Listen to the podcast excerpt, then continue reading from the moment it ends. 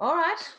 Det, der kommer til at ske nu, det er, at øh, jeg gennemgår handlingen sådan øh, temmelig overfladisk, så altså spoiler alert. Hey, hvis du ikke har set eller læst Borte med Blæsten og tænker, don't spoil it for me, please, så kan jeg kun sige, drop det, lyt med her i stedet, get it spoiled. Mm-hmm. Du behøver ikke se det lort. Okay. Uh. Hvis du ikke orker at høre om fucking rampant racism, så er det faktisk her, du skal slukke.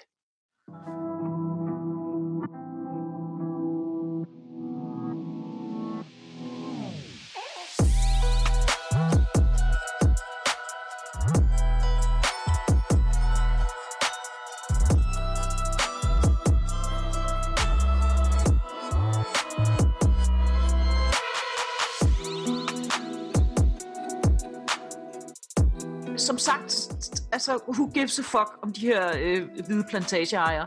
Jeg vil fokusere på det portræt, som bogen bringer af slavegjorte afrikanere.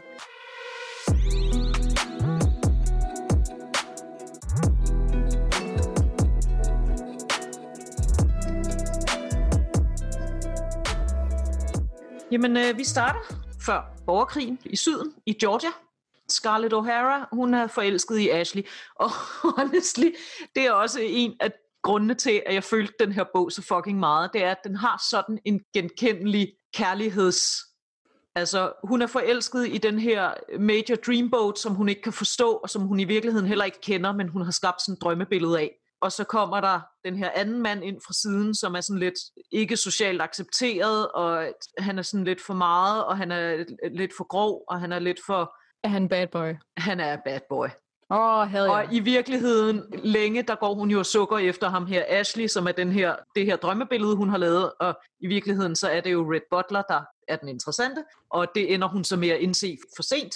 Og da hun endelig indser, at hun elsker ham, mm-hmm. og fortæller ham det, så er det, at han går ud af døren og siger, Frankly, my dear, I don't give a damn. Oh, Fordi hun har slidt hans kærlighed op. I'm, I'm sorry to say, det er en fucking god kærlighedshistorie, det er det faktisk. Og vi kender jo godt de her to arketyper, MK, så det var jo også en af grundene til, at jeg følte den bog så hårdt. Det var fordi, at Teenage Iben havde også disse to arketyper i sit liv. oh, Alright. Så hende og to af hendes tilbedere sidder på terrassen, som man jo gør. som man jo gør på sin as- plantagebygning. As as you do. Og hun maler billedet af den her virkelig skønne, smukke Georgia-aften ude på Nej, hvor dejligt. på plantagerne. Det er super dejligt. Mm. Op til de tre på terrassen trængte lyden af trampende hårde og klirrende seletøjskæder, blandet med en ord i flertals, lyse, sovløse latter. Sovløse, Sara. Deres sovløse latter, da de med deres forspand kom hjem fra markarbejdet. Så er der jo ekstra god grund til at være glad. De har ikke en eneste sorg i deres liv, de her De- slavegjorte mennesker, Bare sådan, altså en, en, en dags sådan ærefuldt arbejde. Som man ikke får nogen penge for. Præcis, Øhm. og så hej ho, hej ho, hjem, og Ja. sådan chill out. Jeg har skrevet tre myter herned, som jeg identificerer, og de kommer i fucking kapitel 1. Tre myter om slavegjorte mennesker. Det her, det var Mhm. nummer et. De er glade og sorgløse. Myte nummer to, de er udspekuleret. Ah, okay. Så Tarleton-brødrene, de fatter ikke en skid. Så de fortæller, at Ashley er blevet forlovet, og så bliver Scarlett ked af det. Og ja, it's, oh, it's, oh, it's all a mess. og så siger de sådan, altså det var mærkeligt, det var ligesom om hun pludselig blev sur. Og så spørger de så deres slave, som er med dem, James, lad du mærke til, sagde vi noget, som kunne have gjort hende vred? James, sir, svarer James. Du hørte jo, hvad vi talte med Miss Scarlett om. Nej, Mr. Brent, hvor kan de tro, jeg udspionerer mine unge herrer? siger James. Ikke udspionere. I, N-word, i flertal, ved jo alt, hvad der foregår. Jeg så dig jo med mine egne øjne, din løgnhals, da du smuttede rundt om hjørnet ved terrassen og ind i jasminbusken ved muren.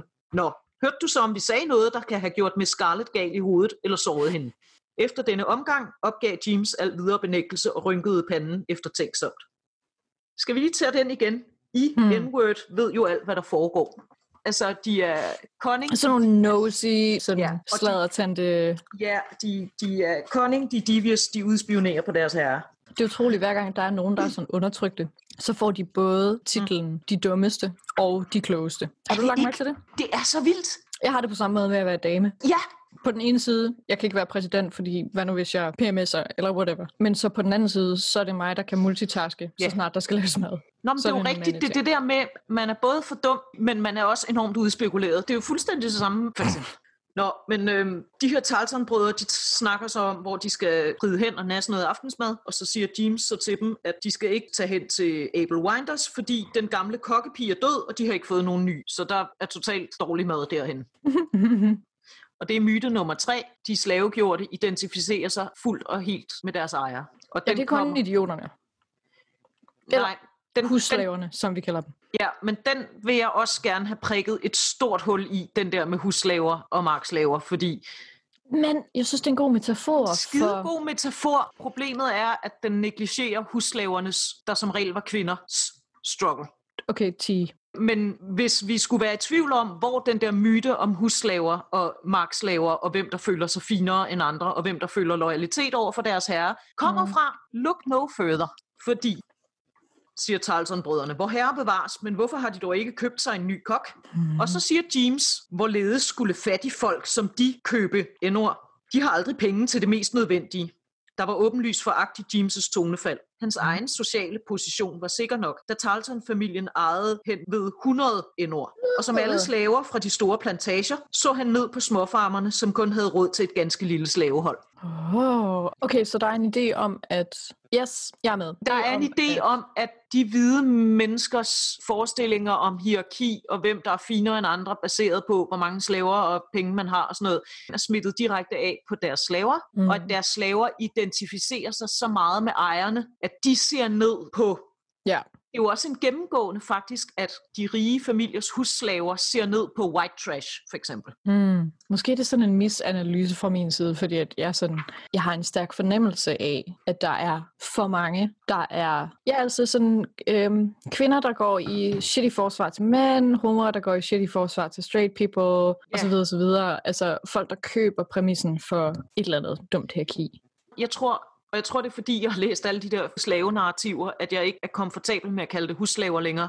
Mm. Jeg plejer bare at kalde det Stockholm-syndrom. Selvfølgelig er ja. Der nogen, der sympatiserer med deres undertrykker. Og mm. når man læser tidligere slavegjortes beretninger, så er der også soleklart, der er nogen, der har fucking hadet deres omstændigheder og bare vil ud. Så er der også nogen, der har konstateret, at jeg har en master, der ikke giver mig bank,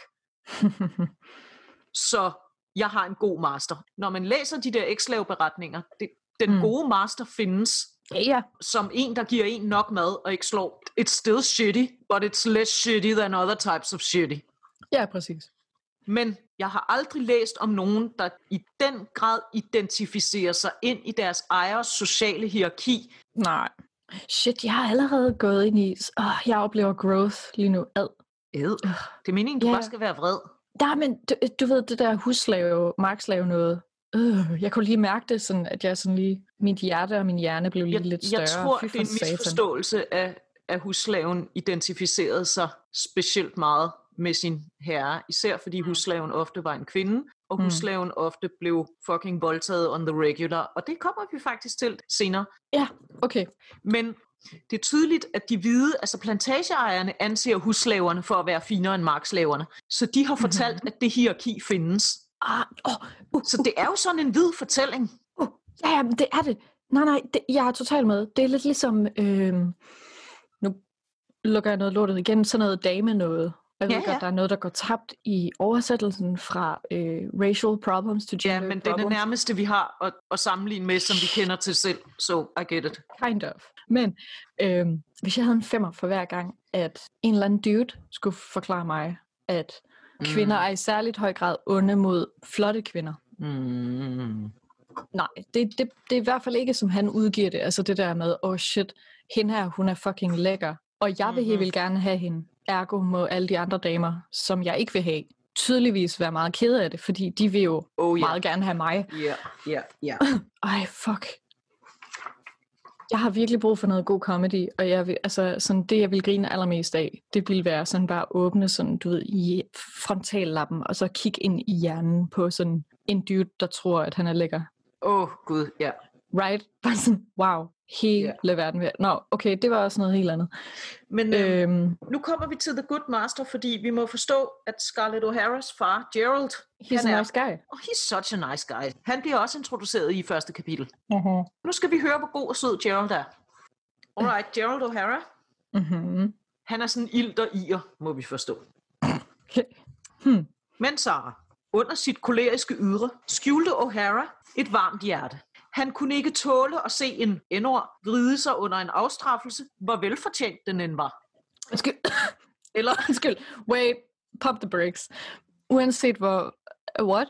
ja, men han er så godhjertet, så selv når den her slavegjorte person har fortjent sin afstraffelse, fortjent, Hvilket du jo har med jævne mellemrum. Det er klart. man jo har, han, Ja, kan ja. næsten, han kan næsten ikke, han synes næsten, det er synd. Det er rigtig hårdt for ham, Det, faktisk. det er super rigtig hårdt svært. for Gerald at se på. Det har han svært ved at se. Hey, to minutter stillhed for Gerald. Åh, oh, Gerald. Thoughts and prayers, Gerald.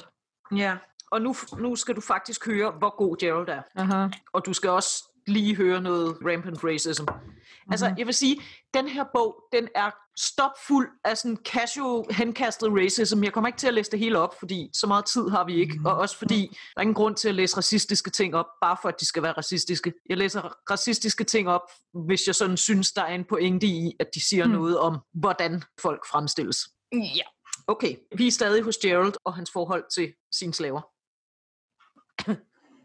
Med deres ufejlbarlige afrikanske instinkt havde alle, endord i flertal, hurtigt opdaget, at Gerald bare var en stor bullerbasse. Og de misbrugte denne opdagelse på det skammeligste. Åh, oh, gud. Gerald fyldte luften omkring sig med trusler om, at han ville sælge slaverne til de sydligere egne, eller at han skulle give dem en ordentlig omgang pisk.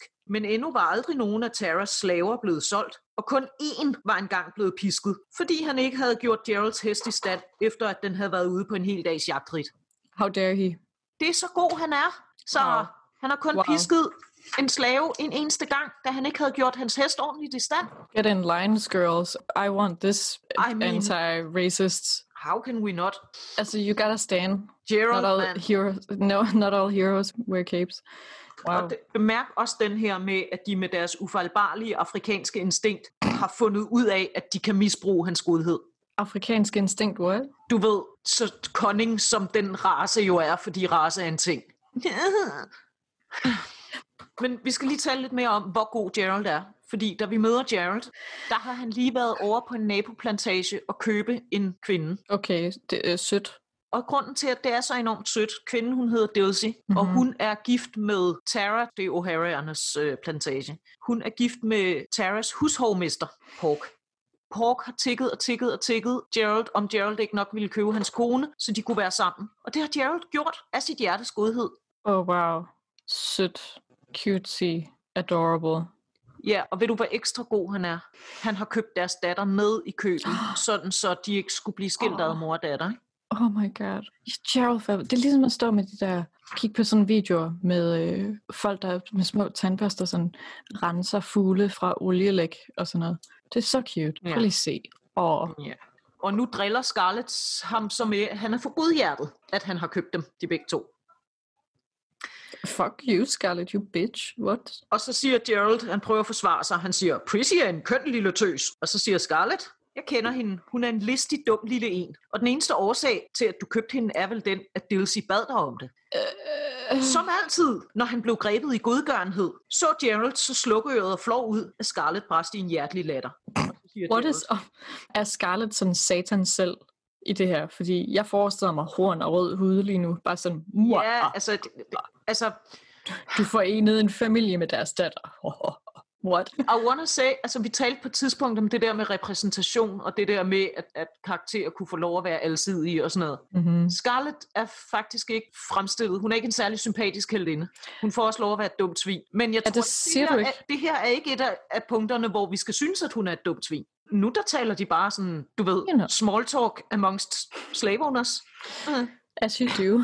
Og så Scarlett driller ham med, at han er for godhjertet. Og så siger Gerald, Nå, hvis så var, havde jeg nogen glæde af at købe Dilsey, hvis hun hele tiden ville gå rundt og længes efter barnet. Men aldrig mere giver jeg en af mine N-word lov til at gifte sig uden for plantagen. Det er alt for dyrt. Nå, min pige, lad os så komme hjem til aftensmaden. Så you know, What? small talk. What? Oh, oh my god. Okay. Ja. Holy shit, dude. I don't know about this.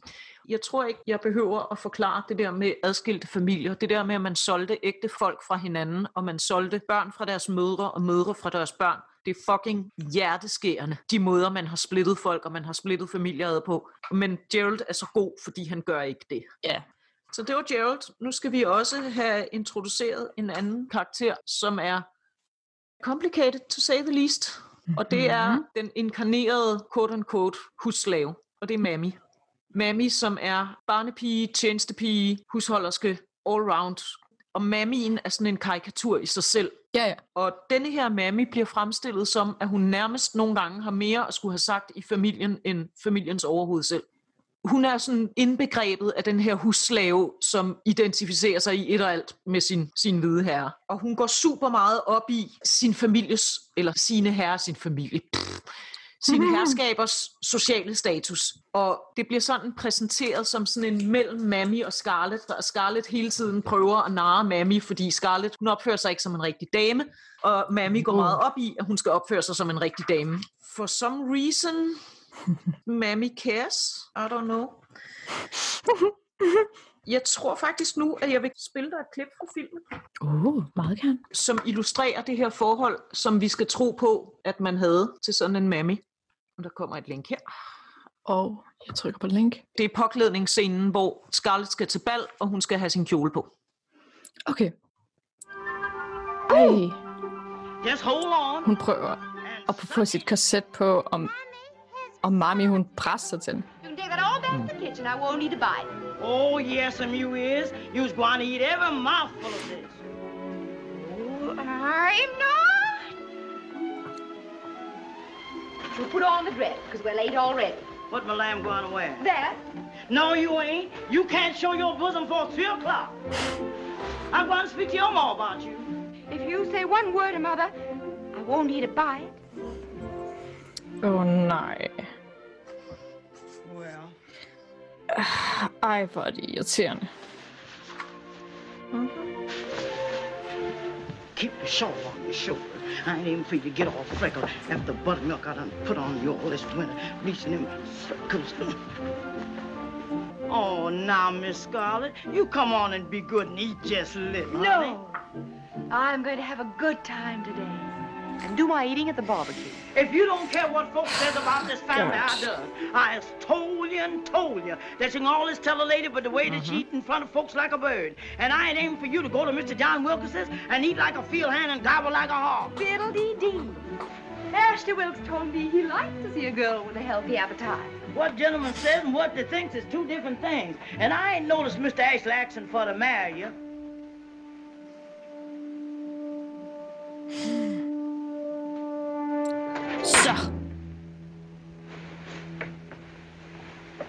Så spiser hun.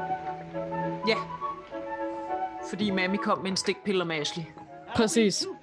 Ain't no need to having it come right back up again. Why does the girl have to be so silly to catch her husband? Right, jeg kan godt se, det er meget sådan charmerende, og sådan, åh, oh, hun er en edgy kvinde. Hvem Scarlett? Ja, ja mm. men jeg sådan, I don't know, jeg himler også lidt af det. Der skete så Amen. mange ting i det der klip. Ja. Ja. Mammy går op i, om Scarlett får fregner. Mammy mm. går op i, hvordan familiens kvinder repræsenterer sig ude til baller. Mammy går op i, om hun bliver set spise for meget, fordi det er jo ikke kvindeligt. Mammy er fucking ligeglad. Ja. Margaret Mitchell, Mammy does not give a shit. Ja, Ja, Mammy præcis. does not fucking exist. Den der med, at Mammy kan skælde ud på, jeg vil gerne lige læse dig et, et excerpt fra bogen her, Mm-hmm. hvor Scarletts mor, altså husets frue Ellen, hun er meget preoccupied, og så spiser hun ikke rigtigt. Men Mammy går meget op i, at Ellen hun får spist. Det er godt. Because Mammy apparently gives a shit. Mm-hmm. No, she doesn't. Men Mammy stod ved siden af bordet og jagtog omhyggeligt hver mundfuld Ellen spiste, som om hun havde til hensigt at gå over til tvangsfodring, hvis hun skulle se tegn til, at Ellen ville knibe ud. Mm-hmm. Ellen spiste lydigt, men Scarlett kunne se på hende, at hun var alt for træt til at lægge mærke til, hvad hun spiste. Kun Mammys truende ansigt fik hende til at gøre det. Prøv at høre. Ingen fucking husslave havde den her type magt. Hun er den der skrabe tante. Mm-hmm. Nej, hun er ikke. Hun er ejendom. Ja. Nu vil jeg gerne læse noget fra øhm, Ferry State University over i Mhm. USA. De har et Jim Crow Museum, og der har de blandt andet noget om The Mammy Caricature. Ja. From slavery through the Jim Crow era, the Mammy image served the political, social, and economic interests of mainstream white America. During slavery, the Mammy caricature was posited as proof that blacks, in this case black women, were contented, even happy as slaves. Mm-hmm. The caricature portrayed an obese, coarse maternal figure. She had great love for her white family. Unlike Sambo, she was a faithful worker. She had no black friends. The white family was her entire world. Mm. Obviously, the mammy caricature was more myth than accurate portrayal. Catherine Clinton, a historian, claimed that real antebellum mammies were rare. Records do acknowledge the presence of female slaves who served as the right hand of plantation mistresses. Yet documents from the planter class during the first 50 years following the American Revolution reveal only a handful of such examples. Not mm-hmm. until after emancipation did black women run white households or occupy in any significant number the special positions ascribed to them in folklore and fiction. The mammy was created by white Southerners to redeem the relationship between black women and white men within slave society in response to the anti-slavery attack from the North during the antebellum period. The hey, that's- primary records from before the Civil War, hard evidence for its existence simply does not appear. Og nu var vi jo ude i noget, du sagde med alle de der små bastardbørn, der løb rundt på de her plantager. Mm-hmm. Så det er jo klart, at man skal gøre den kvindelige husslave seksuelt uattraktiv, for ligesom at Uh, ja. så safe på en eller anden måde. Abolitionists claimed that one of the many brutal aspects of slavery was that slave owners sexually exploited their female slaves, especially light-skinned ones who approximated the mainstream definition of female sexual attractiveness. Mm-hmm. The Mammy caricature was deliberately constructed to suggest ugliness. Mammy was portrayed as dark skinned, often pitch black, in a society that regarded black skin as ugly, tainted. She was obese, she was often portrayed as old, or at least middle aged. The attempt was to desexualize Mammy. The implicit assumption was no reasonable white man would choose a fat, elderly black woman instead of the idealized white woman. The black mammy was portrayed as lacking all sexual and sensual qualities. The de eroticism of mammy meant that the white wife, and by extension the white family, was safe. Skønt. Så bare for at fjerne, at der er sådan light-skinned bedsteforældre og forældre, som direkte stammer fra, at deres mødre blev voldtaget. Jeps. Super. Så ja. laver man en konventionelt uattraktiv kvindelig Ja, ja, hun skal altid have sådan et tørklæde rundt omkring hovedet, Altid, og være sådan kind of funny. Hun skal, altid, hun skal altid være tyk, fordi, I don't know. Fordi det er ikke attraktivt, må vi forstå. Nå nej, Fordi, nå nej, fuck you. selvfølgelig. Uha. Ja, fy, fy bad.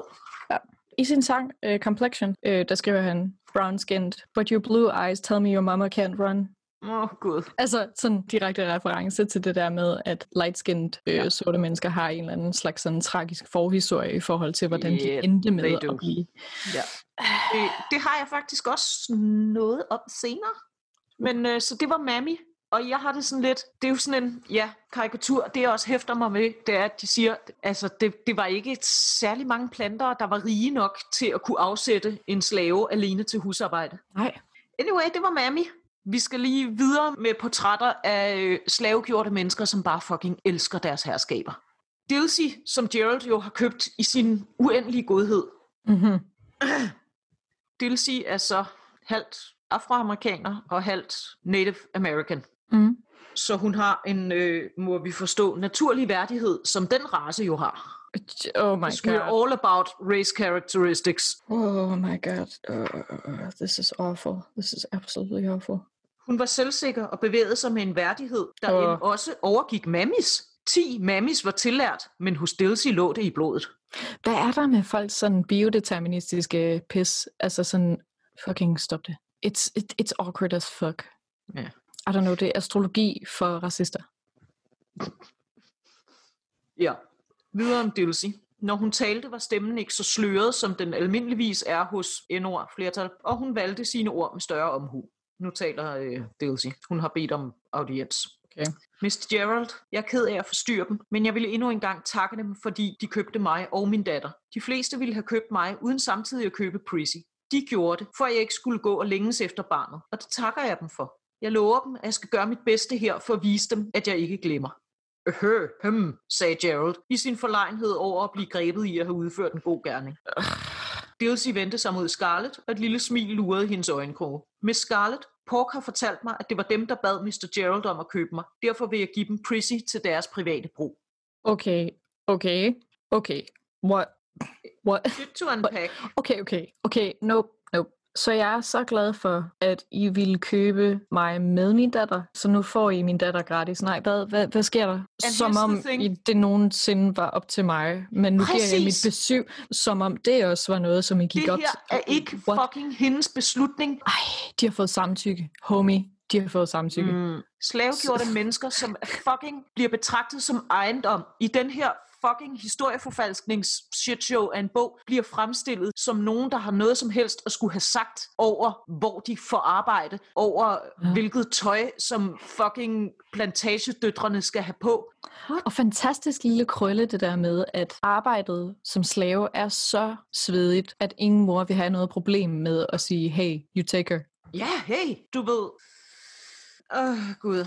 Ha, wow. Så øhm, enten er det løgn, hashtag ting, der ikke skete til 500, eller også... Det her Øhm. er fucking ting, der ikke sket. Ting, der aldrig nogensinde har fundet sted til fucking 500 milliarder, altså. Prøv at høre.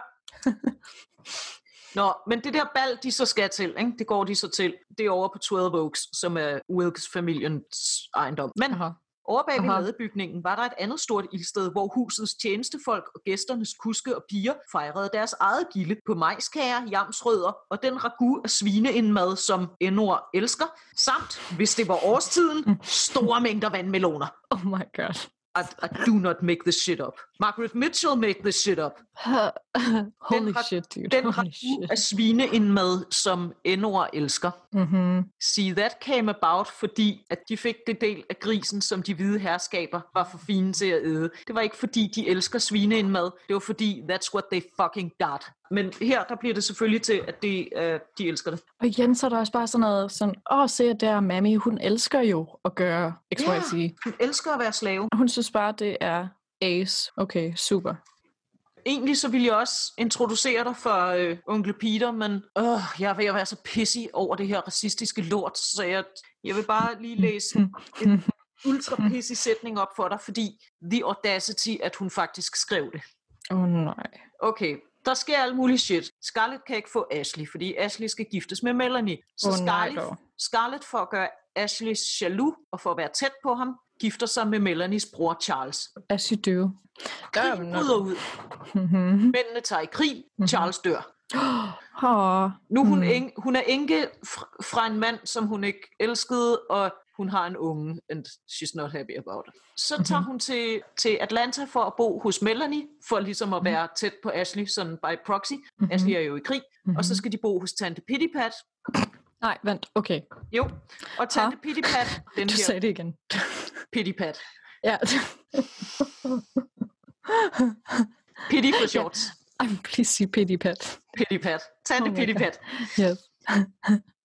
Og øh, hun, Scarlett bliver så hentet på stationen af øh, Pittypats husslave og kusk, onkel Peter. Aha. Og han er sådan meget myndig, og han kommanderer rundt med Scarlett, fordi en vildt fremmed slave ville få lov til det. Ja. Because no, he wouldn't. Øhm, han kommanderer rundt med hende, og sådan småskinner på hende, fordi det ene og det andet. Mm-hmm.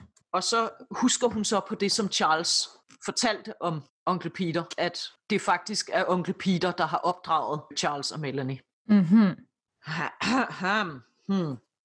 Det var ham, der bestemte, at jeg skulle have flere lommepenge, da jeg blev 15 år, og holdt på, at jeg skulle gå på Harvard i mit sidste studieår, mens onkel Henry ville have, at jeg skulle tage eksamen ved universitetet. Og det var ham, altså onkel Peter, der afgjorde, hvornår Melly var gammel nok til at sætte håret op og gå til selskab.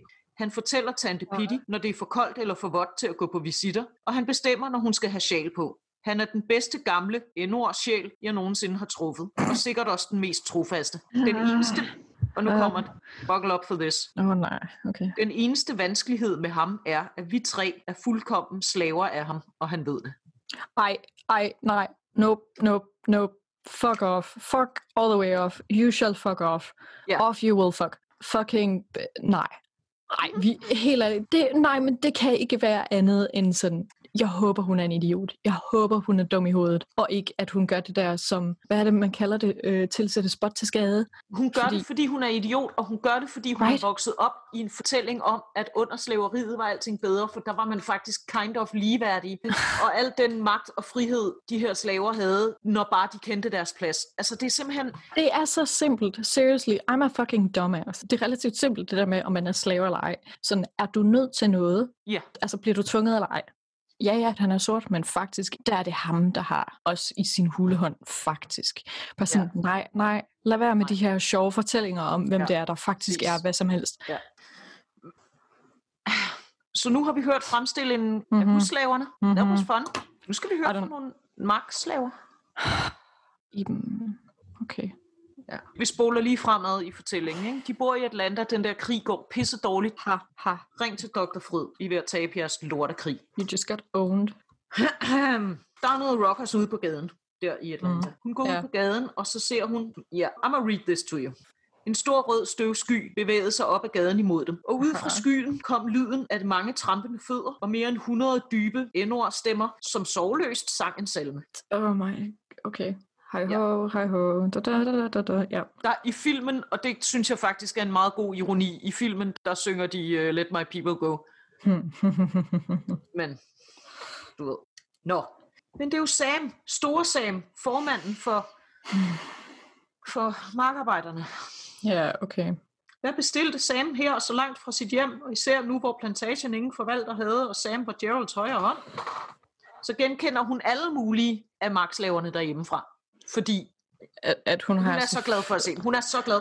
Og de er bare så glade for at se hende. De er så glade for at se hende. Yay, ej hvor dejligt. Ej, wow. Scarlett, hun får hele den der skide kolonne stanset for at hilse på de her øh, øh, markslaver, hun kender derhjemmefra. Yay. Ja, det er folk hjemme fra Terra. Der er så en kaptajn, en hvid kaptajn, der siger, "Øh, Åh, kaptajn Randall, skænd ikke på dem. Det er folk hjemme fra Terra. Det er Store Sam, vores arbejdsformand. Og det der er Elias, og apostel og profet. De må da selvfølgelig hen og hilse på mig. Hvordan har I det, kære venner? Al den hjertelighed. Ja, skønt. Hun gav dem alle fire hånden, og de trippede af glæde over at have mødt hende, og af stolthed over at kunne vise kammeraterne, hvilken smuk ung frøken de havde. Because they gave a shit. Uh, disgusting. Hvad gør I dog her så langt fra Tara? Jeg er sikker på, at I er stukket af. Er I klar over, at politiet snart skal få fingre i jer? De lå henrygt over denne spøg. Ej, det var den sjoveste joke. Åh, oh, hvor sjovt. Scarlett, du er så sjov. Oh, how we laugh and laugh. Oh, henrygt. Henrygt. Ej, hvor sjovt. Har I kaldt en is det? Ej, hvor sjovt. Åh, oh, super god humor. Stukket af, svarede Store Sam. Nej, miss, vi er ikke stukket af. De kom bare og hentede os, fordi vi var de fire stærkeste endord på Tara. Han blottede de hvide tænder og smilede af stolthed. Oh, Især Ja, ville de fedt. have fat i mig, fordi jeg sang så godt. ej, hvor, ja. Ja, han er super... Åh, oh, de hvide har valgt mig. Jeg er super glad. Se, Ja. det her lortejob. Nu, nu Mhm. mm-hmm. kommer vi så til, hvad de skal. Mm-hmm. Men hvorfor dog, Store Sam? I, Miss Scarlett, har de da ikke hørt det? Vi skal grave de huller, som de hvide herrer kan gemme sig i, når yankierne kommer. Kaptajn Randall og de to i vognen undertrykte et smil ved denne naive forklaring af skyttegrave. Du må forstå, de er, jo, Aha. de er jo for naive til at forstå, hvad en skyttegrav er, men de er sandelig store nok til at grave dem. Ja da. Det, det, wow. Hmm. Men altså, Iben, hvad, ja. Amen. Øh, så glad for at få lov til at grave de der fucking huller. så glad. Fucking gravet skyttehuller til øh, folk, der kæmper for at holde, blive ved med at holde dig som slave. Så glad. Hvad er der med det der med Loving at it. sådan, øh, infantilisere sorte slaver? det er det, de skiftevis, altså sådan stupide, mm-hmm. ikke Mhm. bare grænsende, men over grænsen til det barnlige, Mm-hmm. eller udspekuleret, og nærmest ondskabsfulde. Her er for Ja. eksempel en Prissy er kommet med dårligt nyt, og Scarlett stirrede på hende og havde den største lyst til at ruske hende. Disse endord følte altid en særlig stolthed ved at bringe dårlige nyheder. Altså, det er, bare Ah. sådan, det er bare den der konstante switcheroo mellem det der totalt infantile, godhjertede, og så sådan det der ondskabsfuldt udspekuleret. Så hvis du skal lave en arketyp, eller en stereotyp af nogen, kan du så ikke i det mindste være konsistent Øh, med din fortælling? Bare sådan, du ved, hold dig Ja. til et narrativ. Eller altså, don't get me wrong, lad være med at lave en stereotyp. Don't do it. Men du ved, tjek om du sådan giver mening i sidste ende. nu kommer jeg til en scene, som den er problematisk for alt det, som den ikke fatter. Melanie skal føde, og hun øh, er lidt spinkel, og hun, det er ikke så godt det der med, at hun skal føde, fordi det kan hun nok ikke holde til. Åh, åh. Og de kan ikke få fat på doktoren, fordi han er nede ved banegården og pleje de sårede soldater. Scarlett sender Prissy ned for at finde lægen. Og Prissy, hun kommer tilbage i sådan et langsomt, langsomt tempo, hvor hun sådan går og... Øh, ja, yeah. lad os nu se, hvordan det er med det. Nu, nu skal vi have fat i en anden karikatur. Skønt. Det der med dogenskab. Åh, hun har sendt Prissy ud for at finde en fødselshjælper, skal Prissy kommer tilbage uden nogen. Langt om længe kom Prissy til syne, alene og i et tempo, som om hun havde hele dagen for sig. Hun gik og svingede sine skørter til højre og venstre og kiggede sig ud over skuldrene for at jagtage virkningen. Hun er doven og forfængelig, Mood. honestly. Fordi Most relatable character indtil videre. hun sender så Prissy ud for at hente en læge. Da der var gået en times tid, hørte hun lyden, altså Scarlett, af slæbende endord og fødder, der kom ned ad gaden, og da hun kiggede ud af vinduet, så hun Chrissy komme gående ganske langsomt, mens hun svingede med skørterne ligesom før, og slog med hovedet og skabede sig, som om hun optrådte for et større publikum. En skønne dag giver et lille bæst nogle klø, tænkte Scarlett rasende og skyndte sig ned ad trappen for at møde hende. Allerede din første sætning, hvor hun kunne høre små endord og fødder, Ja. var jeg sådan, gider du forklare? Jeg er ikke Slæbende, slæbende, slæbende, Sara. slæbende.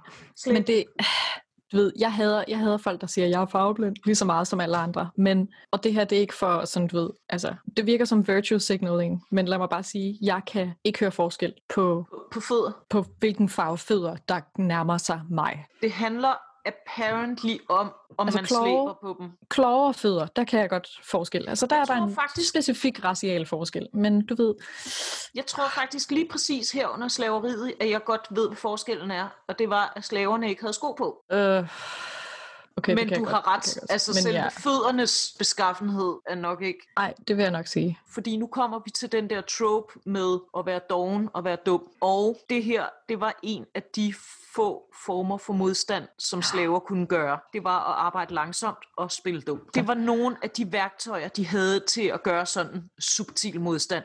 Mm-hmm. Ja. Men det er ikke sådan, hun er skrevet.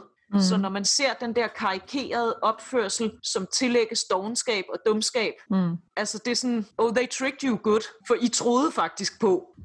Yeah, Ja, I så er det know, sådan en af de der- who got who, men Så er det også en af de der sådan tiny resistance ting, hvor at man kan, hvor det er virkelig svært at klandre en for, at man har gjort modstand. også altså arbejde langsomt aktioner Genialt. har jo også været en ting i Stick it to the man for helvede, stick it to the man. Ja, Altså, og det er det, Prissy gør her. Og hvad skal man Fuck sige? yeah, queen. Det, ja, det ligger ikke i teksten. Det er ikke intenderet, det er jeg sikker på. Men man kan genkende det Mm-hmm. som modstand.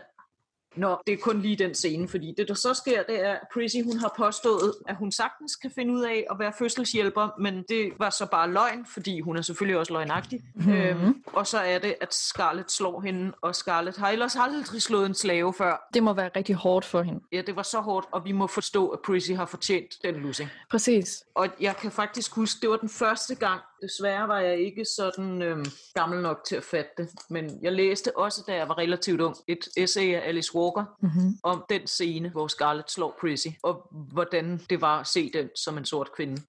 Og der kan jeg huske, første gang jeg læste det essay, det var, f- det var faktisk første gang, at det sådan faldt mig ind, at åh, den her bog kan faktisk læses anderledes. Ja. Eller du ved, den kan betyde noget andet end en sød Mhm. mm-hmm. kærlighedshistorie. Eller ikke en sød, det er jo i og for sig en tragisk kærlighedshistorie, men Mm. øh, ja. Nå, de får født det her barn, no thanks to Prissy, må vi forstå. Men så kommer yankierne, altså nordstatshæren, og de invaderer Atlanta, så de må flygte ud af byen. Og de flygter så hjem til Tara. Og så er det hele ligesom ikke så fedt, som det plejede at være. Nej.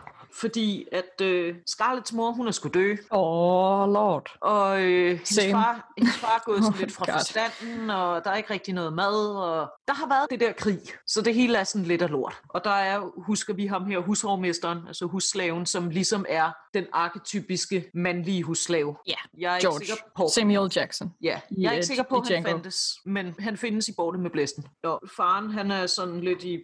Han har nederen, fordi moren er død. Hun betragtede sin faders grå ansigt, og for første gang i sit liv så hun ham ubarberet med sølvgrå stube på de engang så rødmossede kvinder. Kind kvinder. Kind. Røde, rødmodsede kvinder. I mean, I am one. øhm, Pork anbragte lyset i lyseholderen og kom hen og stillede sig ved siden af hende. Hun fik en fornemmelse af, at der som han havde været en hund, ville han have lagt sin snude i hendes skød og givet sig til at pibe, for at hun skulle klappe ham på hovedet. Stop it. Stop it. Og så spørger hun, Pork, hvor mange endord er her? What? Ja, hvor mange slaver har vi tilbage? med Scarlett, de lumpende N-word, er rendt deres vej, og nogle af dem drog bort sammen med yankierne. Hvor mange er der tilbage? Der er mig med Scarlett, og så Mammy. Hun har passet de unge frøkner hele dagen, de syge. Og så Mhm. Dilsey. Hun sidder op hos de unge frøkner nu. Også tre med Scarlett. Så hmm. de lumpne n-word, de er simpelthen rendt af gårde, da der kom nogen og befriede dem. Det kunne de jo How dare they? ed og råd med ikke være bekendt. Det, f- det må. Scarlett godt nok være ked af. Det må, det må godt nok gøre hende rigtig trist, var. Jeg tror, mere, jeg tror mere, det gør hende sådan lidt indebrændt over, du ved, efter alt det gode, vi har gjort for dem. Ja, oh, Øhm, men how dare hus, they? husslaverne er blevet. Pork og Mammy og Dilsey er blevet, fordi alle ved, hvor lojale husslaver er. Mm-hmm. Fuck that shit, man. Fuck Goody Eye. Fuck lort. Oh, God. Klar det godt, Iben. Du kan godt. You can do this. Og så snakker hun med Dilsey. Det var smukt af dig at blive Dilsey. Åh oh, nej, hvad siger Dilsey? Do you really want to know? Well, Oh, I'm gonna God. tell you anyway, så. Uh, Jeg kunne, jeg kunne da umuligt løbe min vej med de lumpne n-word, når deres papa havde været så god, at han købte både mig og min lille Prissy. Og fuck deres off. moder altid har været så venlig mod mig. Ting, der ikke skete til 500. Fuck off. Øh, ja, Ja, slaver, der ikke var taknemmelige til 500. Tak. ja, lige præcis. Ja, f- fuck, you. fuck you. Det er en sød historie. What? Ja, No. seriøst. No. Fuck that. Men vi kan jo forstå, at husslaverne er uendelig lojale over for deres familie. De er Mhm. sågar taknemmelige. De er blevet, fordi at det er deres tilhørsforhold. Det kunne selvfølgelig ville de da ikke være illoyale og løbe væk. Nej, de er ikke lunkne. De er ikke lumpne n-words. Skønt. Det jeg vil sige om det der, det er, en, det er en anden ting, jeg har læst af de der tidligere slavenarrativer og folk, der har oplevet befrielsen. Mm. Det var, at ja, mange blev boende, cause where the fuck are they gonna go? De har ingenting. Yes. Så der var nogen, der blev boende og arbejdede på plantation og sparede op til, at de kunne flytte. Det er det samme som, jeg kan huske, kan du huske sådan way, way back, da vi snakkede om Django, og det der med, at du har sådan en lille gripe mod sådan øh, oprørsporno.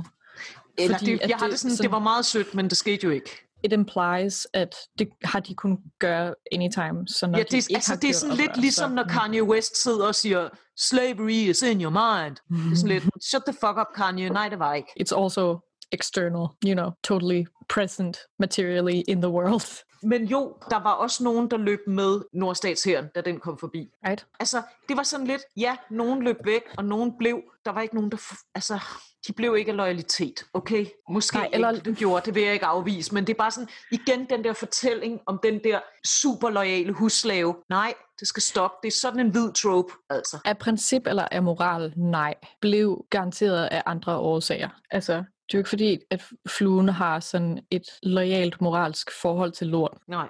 Det der næring er for helvede. Så det Ja. hedder ikke loyalitet, det hedder ikke frivillighed. Det hedder sådan rationelt valg på baggrund af materielle omstændigheder. Jeg må Mm. også sige, hun har jo ikke fundet på de her tropes. Altså det her, det er jo noget, hun er vokset op med. Det er hvide Mm. mm. myter, som hun er vokset op i, som hun gengiver. Nå, men altså, alle de lumpne n-words er jo rendt af gårde, og øh, nu skal der gøres noget arbejde på plantation, fordi de skal jo ligesom have noget mad, og øh, der er noget og noget med nogle landbrugsdyr, og hun, de skal fange en so, der har nogle små gris og noget. Og så siger Scarlett til Pork, vi skal nok få fat i dem. Du og Prissy kan med det samme gå i gang med at jage dem. Pork så forbavset og indineret ud. Med Scarlett, det er arbejde for markslaver. Jeg har altid været hustjener. Scarletts øjne slog lyn. I to fanger den so, eller I kan forsvinde herfra, ligesom markslaverne gjorde. Porks krænkede øjne fyldtes med tårer. Åh, om blot Miss Ellen havde levet. Hun havde fin følelse og forstod det store svæld, der var mellem markslaven og hustjeneren. Once again, dette store skæld fandtes nok mere i hovedet på hvide mennesker, fordi hvide mennesker så det som en afsindig ære, at man kunne komme ind i huset til dem. Scarlett ville ikke høre deres protester og jog dem alle ud i bomuldsmarken. Men Mammy og. Pork arbejdede så langsomt og under så mange beklagelser, at Scarlett sendte Mammy tilbage til køkkenet for at lave mad, og Pork ud i skovene og ned til floden for at sætte snare for kaniner og pungrotter og for at fiske. Bomuldsplukning lå under Porks værdighed, derimod jagt og fiskeri ikke. Okay, hot take. Også som om, at husarbejde ikke var nederen. Altså, at de var blevet forkælet. Altså, fordi der ligger lidt en historie om sådan, åh, du har været så malig som huslave. Sådan, er du klar over, hvor meget lort man skal lave? Altså, du ved, som markslave, så i det mindste, så skal man ikke høre på deres pisse hele dagen. Mm-hmm. Sådan deres brok og piv og drama. Øh, sådan, øh. Mm-hmm. I marken, der er du til gengæld pisse hårdt arbejde, og du får pisk for bare sådan kig mærkeligt. Ja. Så ja, han var, han, okay, han havde vendet sig til alt det skønne husarbejde, og var nu ble- blevet herreforkælet, og ville ikke Ja. stå ude i marken. Okay, Ja, aha. nemlig. Så kommer onkel Peter på besøg Mm-hmm. fra Atlanta og brokker sig Miss Pittypat er helt alene. Hvor kan? Nu skal de komme til Atlanta snarest. Og hvad de, hvad de render her på den gamle bondegård for. Mm-hmm. Ho ho, sagde Mammy irriteret. For det krænkede hende at høre Tara omtalt som en gammel bondegård. Så højt elsker hun det her hus, hun bor i. Hvor det lignede en uvidende by N-word ikke at kende forskel på en bondegård og en plantage. Se, Mammy går mere op i sine hvide herskaber og sin plantage, som hun bliver ejet på. Mhm. Så du ved, Altså det der med, at hun har ære omkring det. Sådan, gud har hun da ej. nej, hun har sgu da ikke. Øhm, nu stopper jeg snart det her. Nu kommer vi snart til rekonstruktionen, og den tager vi en anden dag. Men øhm, nu kommer der nogle lidt vilde ting, altså hvor hun bare sådan direkte skriver, hvad synet er på afroamerikanere. Øh, det vi må forstå, det er jo, at sydstatsfolk er de eneste, der rigtig forstår afroamerikanernes karakter. Det er, sådan, det, det, er det, den sælger, den her. Den har ret i en påstand, og det kommer også mere i Ben 2. Det var jo ikke fordi, at nordstatsfolkene var interesserede i at mænge sig med tidligere slaver. Nej. Det er sådan set rigtigt nok. Mm. Men det, som denne her bog pætler, det var jo det der med, at slaveriet var sådan et smukt forhold, hvor tingene havde sin rette plads, og hvor de hvide herrer, de sådan ligesom forstod afroamerikaners karakter, altså det der rasens Ja, karakter. de levede i symbiose med hinanden. Ja, og de forstod, Sorte- Sorte, hvordan ja. de skulle behandles, og hvordan de skulle tages. Altså, det, de har de brug blev for- omtalt som dyr. Ja, de har, de har ligesom brug for at blive sat lidt på plads og sådan noget. Altså, de kan ikke håndtere al den frihed og så videre og så videre. Igen sådan biodeterministisk forsvar for prædefinerede Ja. hierarkier i samfundet. Det er virkelig sådan en, Hmm. hvor folk så gerne vil se lighedstegn mellem fysiske karakteristika og så Helt vildt. opførsel. Og så i øvrigt ikke tænker over kultur overhovedet. Det, oh god, fucking. Nå, men de sulter jo sådan lidt på den der bondegård. Og så øh. Pork, han har været ude og øh, stjæle lidt chickens. Spiser de Scarlett, please. Desværre ikke. Okay. Men han har fået et skud havl i benet, fordi der var nogen, der skød efter ham, da han var ude og plyndre en hønsegård. øhm, Okay. og Scarlett, hun er bare så rørt. Scarlett spurgte ikke, hvis hønsegård det drejede sig om, men klappede ham blidt på skulderen, mens hun fik tårer i øjnene. N-ord var under tiden irriterende og dumme og dogne, men deres loyalitet mod deres hvide herskab var guld værd og fik dem til at sætte livet på spil for at skaffe mad på bordet. I gamle dage ville Porks rapserier have været en alvorlig historie, som muligvis ville have forskaffet ham en omgang pisk. I gamle dage ville hun i det mindste have været nødt til at skænde ganske alvorligt på ham. Husk altid på, mit barn, havde Ellen sagt. Husk altid på, at du er ansvarlig for dine endords, såvel moralske som læmelige ved og vel, som Gud har Jesus, betroet what? i din varetægt. Nej, what? Okay. De, Og, du, må, øh, du må forstå, at de er som børn og må behandles som sådanne, og du altid må vise dem et smukt eksempel. vil man overhovedet behandle et barn sådan der? Spørgsmålstegn. Mm, I don't know. Nu har jeg jo ikke børn, men Nej. hvis jeg havde et barn, der stjal en kylling. Ej, jo, Og lige, så- lige et vil du så- havlgevær. Vil du så til- til- piske barnet? I mean, øh, max to piskeslag. Altså, det er jo en kylling, herregud. Nej, Jesus Christ. Men også hele det der med Gud, der kom ind og yeah. sådan forsvarede det hele. Sådan, det er naturens orden. Det er sådan de to mest sådan konservative lorte bakker at lægge sig på. Altså det der, sådan, kvinder hører til hjemmet, enten fordi de naturligt er disponeret til at have det på den måde, eller Ja. fordi Gud kigger ned på den her floating rock in space og bliver herreglad for, at det er kvinden, der står ved mikrobølgeovnen. Ja, og det der med, at de er som børn, det det leder op til, det er også, at friheden så korrumperer deres let fordærvelige sjæle. Så øhm, der er kommet en forvalter, han hedder Will. No one cares. Will fortæller hende om, han har været inde i øh, byen i Jonesboro, og han siger, det er ikke mere et sted for damer at komme. Okay. Der er propfyldt af slyngler, republikanere og indvandrende nordstatfolk, og det er dem, der i den sidste tid har givet tonen an. Der er også bunker af n-words, som puffer de hvide ud i rendestenen. Ha? Ja. Ha? Okay. Og Hmm. øhm, det kan Scarlett simpelthen ikke forstå. Hun havde selvfølgelig hørt om de her Mhm. yankier, der kom og slog sig ned. Hun havde også hørt om de frigivende n som var ved at blive temmelig uforskammet. Dette sidste kunne hun dårligt nok tro, for hun havde aldrig i sit liv set en uforskammet n Øh, Ja, Sådan i, sla- helt- slaveriet, da de, da de ligesom var, var holdt i deres rette tøjler, der var de mm. jo ikke uforskammet. Det er jo noget, de er blevet nu, og det ligger slet ikke deres karakter, selvom de er jo lumpende, det ved alle. Mm. Ej, men det er bare... honestly må jeg stille et kritisk spørgsmål, fordi nu har du, altså du har jo cherrypicket nogle af de sådan værste Ja, det har jeg. steder i bogen, ikke? Men alligevel, jeg kan ikke, Jeg kan ikke lade være med at tænke, at hvis resten af bogen bare er, lad os sige, 5% skruet op for det der shit, hvordan det har er du så ikke kunne få øje på lortet? Har det bare været helt Jeg sådan, har, you jeg know, har været i ah, stand til at kompartmentalisere på samme måde som politikens grænvoksne anmelder, der lige har reanmeldt bogen og givet den fem hjerter ud af seks, og Mm. siger, men racismen er jo ikke hele historien. Which honestly, I mean, nej, I, det er I det guess ikke meningen, true. den skal være, men mm, det, altså... Nu skal jeg sige dig, hvordan jeg har kunne leve med at læse den her. Aha. og nu bruger jeg en lidt crass parallel, men øh, jeg kunne læse den her bog og nyde den her bog på samme måde, som jeg kan nyde gangsterrap, mm-hmm. som er det fucking mest kvindefjendske, homofobiske, Ja. fucking garbage tekstunivers. Men hold mm. kæft, de beats er fede. Og det er jo måske også noget, man kan, når man lidt, altså, du ved, fra en ret privilegeret person til en anden, ikke? Altså, rigtig meget af vores ID-politik er jo sådan performativt, Øh, right? ja. Altså, fordi det ikke rigtig har noget med, med os at gøre. Uh-huh. Altså, jeg kan godt ignorere racisme, Ja. for, det, for det meste. Ej, Ja. så sent som her i dag blev jeg spurgt, hvor, om hvor jeg var fra, men, Åh, ja, det ja. også ved at være længe siden.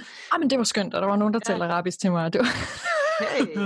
men, men sådan, altså man, kan, altså, man kan jo ignorere helt vildt mange ting, hvis det ikke angår en selv. Altså, I don't know. Det er også Men derfor, here's- at ingen af os opdager vores egen racisme, vel? Altså, jeg opdager det først, når der Men- er en, der siger det. Men til mig. here's, here's also the thing. Det er sådan lidt stenet. Mm-hmm. grunden til, at jeg stadig kan ignorere gangsterrap, og der er faktisk nogle sange, jeg ikke gider at høre længere, fordi helt Mm. ærligt, mand. Mm. Øhm, grunden til, at jeg ikke længere kan ignorere Borte med Blæsten, men jeg stadig kan ignorere sådan noget som gangsterrap, det er, tror jeg også, at med gangsterrap, det er kvindefjendsk. Så der kan jeg sige på mine egne vegne, det vælger jeg at se Mm. bort fra. Okay, ja. Jeg kan ikke længere se bort fra racismen på nogen andres vegne, fordi Mm. den oplevelse kender jeg ikke, og det er ikke, it's not my place at gå ind og dømme, om der kan bæres over med den her racisme eller ej. Ja, men jeg tror også sådan, øh, jeg, kan, jeg har relativt nemt ved at ignorere det også, men det er, jeg tror, at jeg er mere sådan, jeg er så meget sådan systemteoretiker, at jeg, jeg orker ikke at bruge min tid på enkelt, altså sådan problematiske enkeltindivider, med mindre at de har sådan speciel ethos, eller har sådan, hvis de skubber kultur fremad.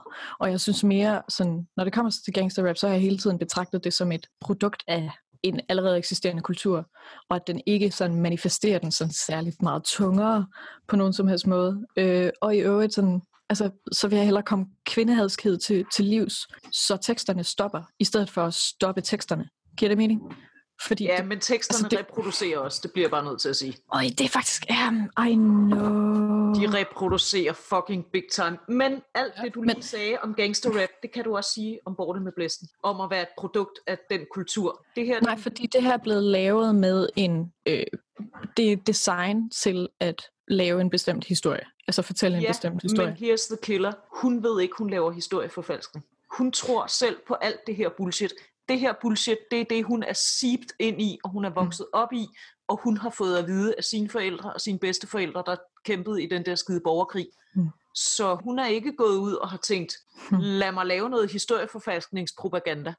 Hun er gået ud og har tænkt, lad mig fortælle den sande historie om Syd. Men hvor, men hvor er de andre omkring hendes værk også? Altså, det er bare mere kompliceret end, end, Hvil- end, end det. Det Altså folk, der deemer det til at være et historisk værk, for eksempel. Ja, ja. Altså, Der står jo enablers, som elsker den her bog, fordi vi er villige til at overse racisme for en god kærlighedshistorie. ja, præcis. Oh, ja. Og det er du især i fucking 1937 i USA, hvor Ja, ja, du giver det- den Pulitzerprisen. ja, jeg synes også, det... Nu skal jeg finde de rigtige ord. Jeg synes, det beviser igen sådan på problematisk vis, at undertryktes frigørelse faktisk bliver lidt et nulsomspil om sådan krummerne, der sådan Ja. drysser ned, fordi jeg kan udmærket godt se, altså alene fra det klip, du har vist mig, fra det, du har fortalt mig nu, der kan jeg godt se, hvorfor det her det er en fortælling, som piger og kvinder øh, kunne kigge på og føle sig sådan empowered af, eller whatever. Altså sådan, åh oh, Ja. wow, hvor er det bare nuanceret, at jeg både kan være en røv, og så nogle gange er jeg forelsket, og så gider jeg ikke have den her stramme korset på, fordi jeg er boss lady. Oh yeah! Altså, det er all white feminism all the way, du. jeg har så mange følelser ud over det hele, men altså sådan, det behøver bare igen ikke at komme på bekostning af, altså, der burde have været lidt mere solidaritet ind i billedet, og også måske sådan Han inkluderer sådan the fucking mami i hele projektet om frigørelse. Men det er også Ja. bare mig, der er kredsen as fuck, når det Ja, kommer og til det, det. det er jo også, det, som jeg bare tror, at vi skal huske med Margaret Mitchell der, det er, at hun sovser rundt i de her fortællinger. Og det er derfor, ja, den bog er et udtryk for den tid, den er skrevet i. Og ja, den er skrevet i en fucking lortetid. Ja, Lortetid as fucking fuck, fordi den giver ikke et realistisk billede af slaveriet. nej. Not in the fucking least. Ja, yeah, I don't know. Men det er den bedste forklaring, jeg kan give dig på, altså hvordan jeg kan ignorere racismen for Mm. den gode kærlighedshistorie. Det er øh, på samme måde, som jeg kan ignorere kvindehadet for det gode beat. Ja. Og så på et eller andet tidspunkt er jeg nået frem til, at, at jeg kan ikke, jeg kan igno- jeg, så kan jeg ignorere kvindehadet på mine egne vegne, men jeg kan ikke ignorere racisme på nogen andres vegne, hvis det giver mening. Plus, Øhm, at Ja, I get that. I get that. Plus, at der jo også i gangsterrap, trods alt, øh, bilder jeg mig ind, når jeg skal forsvare det over for mig selv, at jeg Mhm. hører det lort, er noget samfundskritik, som er relevant. Præcis, ja. Det, som oh. bare er så fucking ærgerligt, det er, at de her sorte mænd sidder på samfundets bund, og Mm. de har al den her vrede, og de laver verdens bedste musik for at få den vrede ud, og så sørger de også lige for at sparke nedad på de eneste, der er tilbage, og sparke nedad på, som er sorte kvinder. Det er jo deres egne quotes, bitches, de sparker nedad på Ja, are you kidding? og, ho- Ja. og homoseksuelle. Og det er sådan lidt, oh, you did not have to do that. Nope. Nej, du behøver ikke sparke Really nedad for at komme, to do that. for, for, for at komme op. Øhm. I kunne have lavet Fuck the Police. Det er et fucking fedt anthem. I havde ikke behøvet at lave A Bitch is a Bitch. Nej. That's all I'm saying. Men I know. Men faktisk sådan, jeg har fået det med Borte med Blæsten. Det er ikke noget, jeg har besluttet mig for, at jeg ville holde op med at kunne lide den. Mm. Det var bare, at jeg brugte en hel sommer på at læse de her slavenarrativer. Ja. Så viste de den en eller anden jul i tv, Mm. og så havde jeg det bare sådan, når jeg så den. Mm. Fordi jeg i mellemtiden havde learned a book om actual slavery. Og det er jo også fair, men sådan, min kritiske kommentar er stadigvæk, at sådan, jeg vurderer, at man umiddelbart godt kan være en god person og læse borte med blæsten. På samme tid med, at man kan være en shitty person, som går rigtig meget op i, at de Oh, ikke fuck læser. yeah. Fuck yeah. Borte med. Giver det mening? Altså, Ja, sådan, ja. it's Ja, more ja. complicated than It's- that, og man kan ikke sådan, man kan ikke være ren eller uren, Nej. alt efter, hvad man vælger på det her spektrum. Altså, det er Nej. bullshit, men det er fedt, vi snakker om, you know? Ja. Men jeg har det faktisk også sådan, jeg, der var en jul, hvor de viste, så viste Borte med blæsten, og det var så efter, at jeg har, bare har fået det sådan blahaha med den. Mm-hmm. Og der tweetede jeg så om det. Jeg kan ikke se det lort, fuck det. Og så var der også Mm. masser, der skrev, Nå, men man skal jo bare se det som et udtryk for den tid, den er skrevet i, og det er bare, det kan man se bort fra, og hey, se den dog, god fornøjelse. Og jeg var virkelig sådan lidt, nej, nej, det er ikke en værdidom. Jeg kan ikke nyde den længere. Men Ja. jeg dømmer i og for sig ikke jer, som har tænkt jer at se den. Jeg tror, altså, øh, jeg, jeg vil prøve at lade være med at dømme. Altså, nu har jeg det der igen med sådan, know your trash and stay in the can. Altså sådan, something, jo- something, øh, en arketyp om øh, veganere, der shitter på indigenous people. Du ved, Ja, ja, ja. du ved, den, den, den, den fucking, Fucking, fucking Greenpeace-aktivister. Nej, man redde babysalen. Shut the fuck up. Yeah, it's complicated. We're all trying to be here. Sådan, og det hjælper i hvert fald, hvis vi ikke skal sådan kaste rundt med, hvem det er, der ligger øverst i den her Ja. godheds øh, fødekæde. jeg vil så også sige filmen, hvad skal vi sige, instruktøren, han læste bogen, og så tænkte han, øh, I might want to tone some of that down. How about we... Øh, hmm. Ja, yeah. how about we not use the n-word? Ja. Og sådan nogle ting. Der er stadig alle mulige problemer med filmen, men altså, det- it's not as rampant, I guess, it's what I'm saying. Der er ikke sådan nogle lange Uh. forklaringer om, hvordan øh, sorte mennesker er ligesom børn og sådan noget. Så på den måde, så You know what that is? Growth. growth. It's, you know, minimal. Altså, det. Men faktisk ikke også? Mm-hmm. Så nu tænker jeg også, at nu har jeg siddet her og været helt hvid og øh, snakket en masse om slaveri og øh, Mhm. racisme og sådan noget. Så nu vil jeg faktisk slutte af med at læse nogle excerpts fra nogle af de der narrativer. Og det skal handle om husslaven, og det er en anden ting. Meget, meget få havde råd til at have mandlige husslaver, der kun var til quote-unquote pynt. Som regel så havde de en trade. Nå ja, de kunne... Altså sådan en Øh, hushovmester, øh, øh. der bare gik rundt og var hushovmester. Det var kun de aller, aller, aller svinerigeste plantageejere, der havde råd til det. Så det er også en lidt tired trope. Som regel, så var husslaven en kvinde. Og som okay. regel var hun ikke som mami. Som regel var hun relativt ung fordi at de blev tit brugt som sådan nogle, øh, hvad hedder det, nurses øh, ammer. Uh, ja, altså sådan, øh, har du noget mælk, så øh, giv det til det her hvide barn. Ikke sjældent, så blev en øh, slavegjort kvinde jo valgt til at være i huset, fordi at herren fandt hende attraktiv, og så fik hun sjovt nok en chance som kokkepige. Det er meget sådan, du ved, øh, Jørgen Let-agtigt.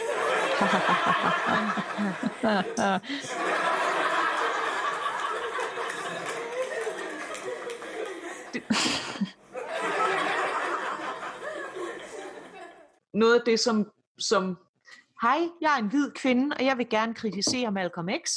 Øhm, Not but I'm going watch. to anyway. Noget af det, ved det citat, som robber mig lidt the wrong way, det er, at han hele tiden siger he. The house slave, he. Ah, House slave, he. The house Mm. slave var som regel en she. Og nu skal vi høre Nice. nogle beretninger. Uh, God. Hej, Iben her. Uh, sorry, det glemte jeg at sige, da vi optog. Mega meget advarsel om alt muligt nederen voldtægt, der kommer nu. Bare øh, sluk, hvis du ikke lige magter det. Hurtig opsummering. Kvindelige husslaver blev voldtaget. That's all you need to know. Pas godt på jer selv. Elizabeth Kegley, som øh, levede i North Carolina, hun har skrevet en bog i 1868, der hed Behind the Scenes, or 30 Years a Slave and 4 Years in the White House. Hun mødte familien Lincoln efter krigen. Hmm. Hun skriver, I was regarded as fair looking for one of my race, and for four years a white man, I spare the world his name, had base designs upon me. I do not care to dwell upon this subject, for it is one that is fraught with pain. Suffice it to say that he persecuted me for four years, and I, I became a mother. The child of which he was the father was the only child that I ever brought into this world.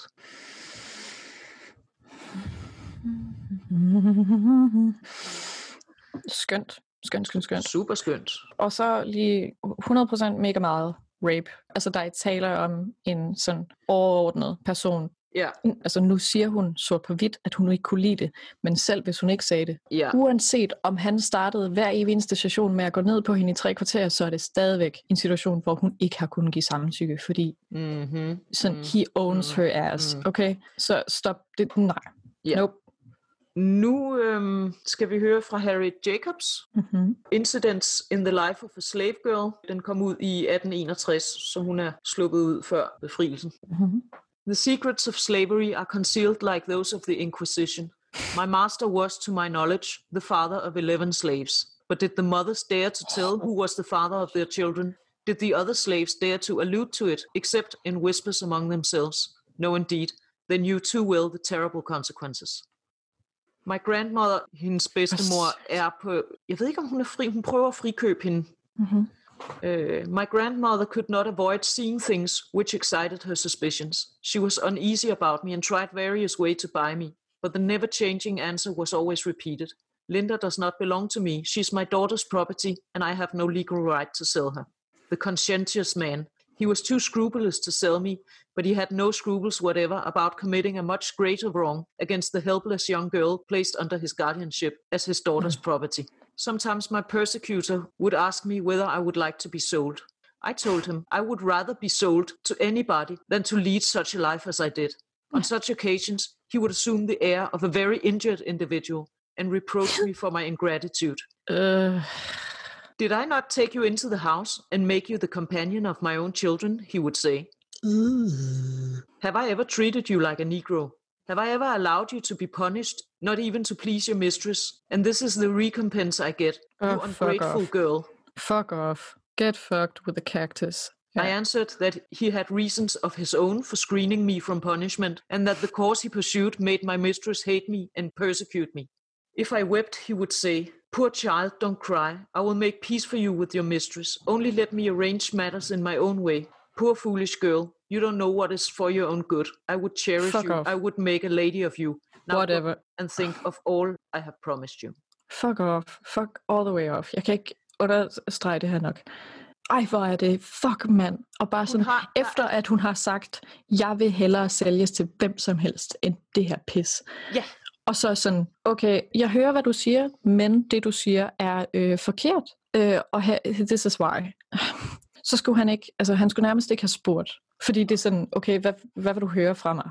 Nå, det fortsætter lige, øh, jeg skal lige læse et lille afsnit mere af den her. Mm. Think of all I have promised you, siger han. I did think of it. Reader, I draw no imaginary pictures of southern homes. I'm telling you the plain truth. Yet, when victims make their escape from this wild beast of slavery, northerners consent to act the part of bloodhounds and hunt the poor fugitive back into his den, full of dead men's bones and all uncleanness. Nay, more, they are not willing but proud to give their daughters in marriage to slaveholders. The poor girls have romantic notions of a sunny clime and of the flowering vines that all the year round shade a happy home. To what disappointments are they destined? The young wife soon learns that the husband in whose hands she has placed her happiness pays no regard to his marriage vows. Children of every shade of complexion play with her own fair babies, and too Mhm. well she knows that they are born unto him of his own household. Jealousy and hatred enter the flowery home, and it is ravaged of its loveliness. Men her kan vi jo så tale om the real house slave, ikke? Øh, jo. Den hvide kvinde. Altså som køber Ja. præmisserne for det der pis med, at pikken har sådan et gravitational pull, Ja. som vi alle sammen, vi bare danser rundt om. Og sådan hendes reaktion til, at en af hendes søstre bliver voldtaget, er jalousi og vrede. Oh ja. Frem for dyb bekymring, afsky for sin mand osv. osv. Mm-hmm. Det er så selvfølgelig også en stereotyp, så vi ved jo ikke, om det er rigtigt. Nu lukker jeg bare lortet ud, men jeg har bare ikke hørt om særlig mange hvide kvinder, som gør noget som helst konstruktivt for deres slavepigers Nej. frigørelse og eller sikkerhed. Nej og nej. Og det er Fordi faktisk de også... sidder så lunt i det. Kan du se, hvad jeg mener med husslaven? Altså, de sidder så lunt Ja. i det, at de risikerer jo deres egen sikkerhed, eventuelt fra sorte eller fattigdom osv. osv. En stolt tradition, vi har, os hvide kvinder, at øh, stemme imod kvinders sikkerhed og frihed, Øh, fordi ja. det sikrer os vores fordi det raciale sikrer også vores overdømme. raciale... Ja, lige præcis. Yes. Øhm. øhm, sweet. Damn, it feels good to be a gangster. Ej, undskyld. Men nu talte hun jo om de her uvidende kvinder fra Norden, der kommer ned i sådan et ægteskab. Hun har også lige et par ord om sydstatskvinder. Okay. Southern women often marry a man knowing that he's the father of many little slaves. They do not trouble themselves about it. They regard such children as property, as marketable as the pigs on the plantation, and it is seldom that they do not make them aware of this by passing them into the slave traders' hands as soon as possible and thus getting them out of their sight. I am glad to say there are some honorable exceptions. Hey, der var faktisk en lige der, der sagde not all white women, Det var der, men a lot of white Men- women. Det sidste, jeg vil øh, læse, det er fra 12 Years a Slave. Har du set 12 Years a Slave? Nope. Okay. Dem, der har set den, de vil kende denne her. Der er historien om Patsy. Øh, Solomon Northup, der har skrevet 12 Years a Slave. Han skriver om Patsy.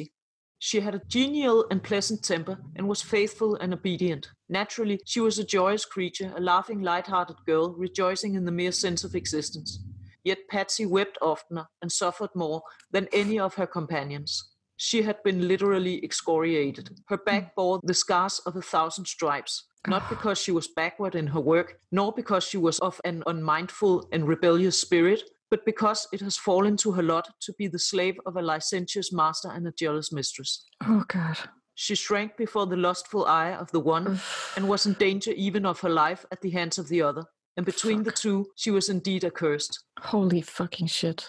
In the great house, for days together, there were high and angry words, poutings, and estrangements, whereof she was the innocent cause. Nothing delighted the mistress so much as to see her suffer, and more than once, when Epps had refused, Epps the der, men Mhm. when Epps had refused to sell her, had she tempted me with bribes to put her secretly to death and bury her body in some lonely place in the margin of the swamp. Gladly would Patsy have appeased this unforgiving spirit if it had been in her power, but not like Joseph dared she escape from Master Epps, leaving her garment in his hand. Patsy walked under a cloud. If she uttered a word in opposition to her master's will, the lash was resorted to at once to bring her to subjection. If she was not watchful when about her cabin or when walking in the yard, a billet of wood or a broken bottle, perhaps, hurled from her mistress' hand, would smite her unexpectedly in the face. The enslaved victim of lust and hate, Patsy had no comfort of her life. Uh, in the words of Killer Mike, kill your masters. Ja. Wow. Øh, skal vi ikke stoppe med at lade som om, at quote-unquote husslaven havde det godt? Jo, jo, fine, whatever. Og skal vi ikke holde op med at kalde husslaven en he? Okay, okay. Fordi, Men vi skal beholde den del af analysen, som hedder, at der er nogen, som får krummer, der er relativt store, mm-hmm. at de, som tilhører en eller anden mm, undertrykt mm, something something, og som vender sine søstre eller brødre ryggen, fordi vedkommende bliver på en eller anden måde kælet ind til at tro på, og eller har det Stockholm-syndrom, der skal til for Ja. at tro på præmisserne. Ja. Vi må, så må vi finde et andet fucking ord. Jeg er færdig, altså, whatever i forhold til husslave. bootleggeren ikke et... Jo, Stockholm-syndrom, det kan vi jo også godt kalde det. Altså, vi kan vel også se det om hende, den hvide kvinde. Altså det der med, at hun er så tævet ned under hans tøffel, at hun mm. ikke kan se sig selv gøre andet end at straffe den sorte kvinde for de omstændigheder. Ja. Eller også så var hun bare fucking crazy, og netop også troede på det Måske. der med, at øh, sådan er mænd jo Ja. naturligt. Du Ja. ved, altså ligesom Så- at Ja, sorte naturligt gør et eller andet, et eller andet, så er der også historien om, at mænd og kvinder gør et eller andet naturligt. Ja. Altså du ved sådan, boys will be boys, du ved, han kom til at kigge på en slave, ja du ved, hvordan han de er. Ikke, nej, han kunne ikke... Altså- he couldn't keep it in his pants. Du Ja. ved, hun gik forbi og var en kvinde, så Så man kan jo bare ikke Ja. lade være. nej. Plus, at hun er ikke i en position til at sige nej, så hun Mm. sagde ikke nej. Hun sagde godt nok, jeg vil hellere sælges til fucking anybody, men du ved, ja. Jeg kan huske første gang, jeg sådan rigtig tænkte over det, der var en hvid komiker, jeg tror det var ham der Bill Maher, som også bare et Han havde refereret til sig selv som en house N-word. okay. Og det var så faldet nogle mennesker for brystet. Og så, var, så lavede han ligesom sådan en gimmick, hvor han havde inviteret Ice Cube og en sort kvindelig aktivist i studiet, som ligesom skulle fortælle ham, hvorfor det var lidt nederen. Og Ice Cube så fortalte, hvorfor at det var nederen at høre det ord komme ud af en hvid mands mund. Mm-hmm. Og det var, hvad det var. Og helt sikkert rigtigt. Men så hende kvinde, som jeg desværre ikke kendte, og derfor desværre ikke kan huske navnet på, det jeg synes, hun sagde var rigtig interessant, det var netop det der med, en ting var, at han brugte det ord, men hun sagde også, at den der husslaveplejt, det var kvindens, og det var den sorte kvinde, Mm. som meget ofte også var repeated voldtægtsoffer. Mm-hmm. Så hun sagde, for you to refer to yourself as a house anything. Ja. Hun var sådan set ligeglad, om han sagde house n-word, eller om han sagde house slave. Mm. Fordi du ved, hvad det egentlig vil sige at være en husslave, der som regel var en kvinde. Ja. Er sådan pretty fucking bad. ja, præcis. OK cringe. Okay, cringe. Øh, ja. Med- medium to high yikes. Yikes a daisy. Tip of the iceberg. Oh my god. Okay, that's all. That's all I got.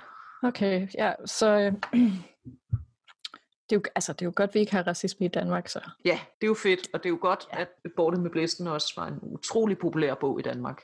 Så øh, vi alle sammen har, altså hvor vi har ligesom haft den gode smag at have vores slaver Mhm. et andet sted, Mm-hmm. så vi ikke skulle dele med dem så tæt på. Så er det jo godt, at vi har øh, bøger som Borte med Blæsten, som kan fortælle os, hvordan afroamerikanere faktisk er. Ja. jeg føler, jeg har lært meget Ja, ikke? på min helt egen, øh, ikke, ikke rigtig måde. Kæft, det er et waste of my fucking time. What? I'm sorry. Det kan, ikke, det kan du være pisse over. Du kan være pisse over, at jeg bare har siddet og læst fucking racistiske citater op for dig i to og en halv time. Oh my god.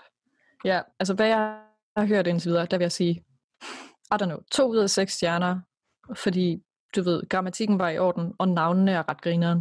Måske en ud af seks stjerner, jeg ved det ikke. Hvor meget skal de der sjove navne fylde? Jeg snakker specifikt om, øh, Tante Hvad var- Pittipat.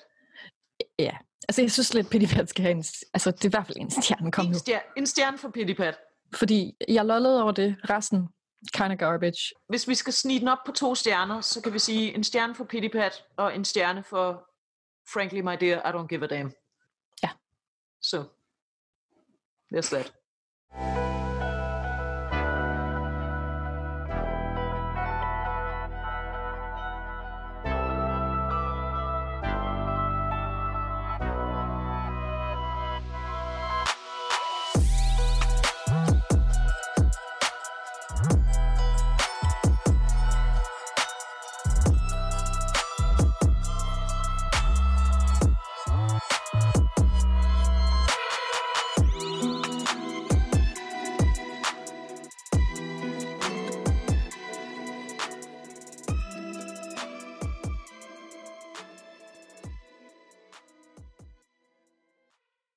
Jo, jeg vil helt vildt gerne passe på dine sådan små hvide møgeunger. Altså, nej,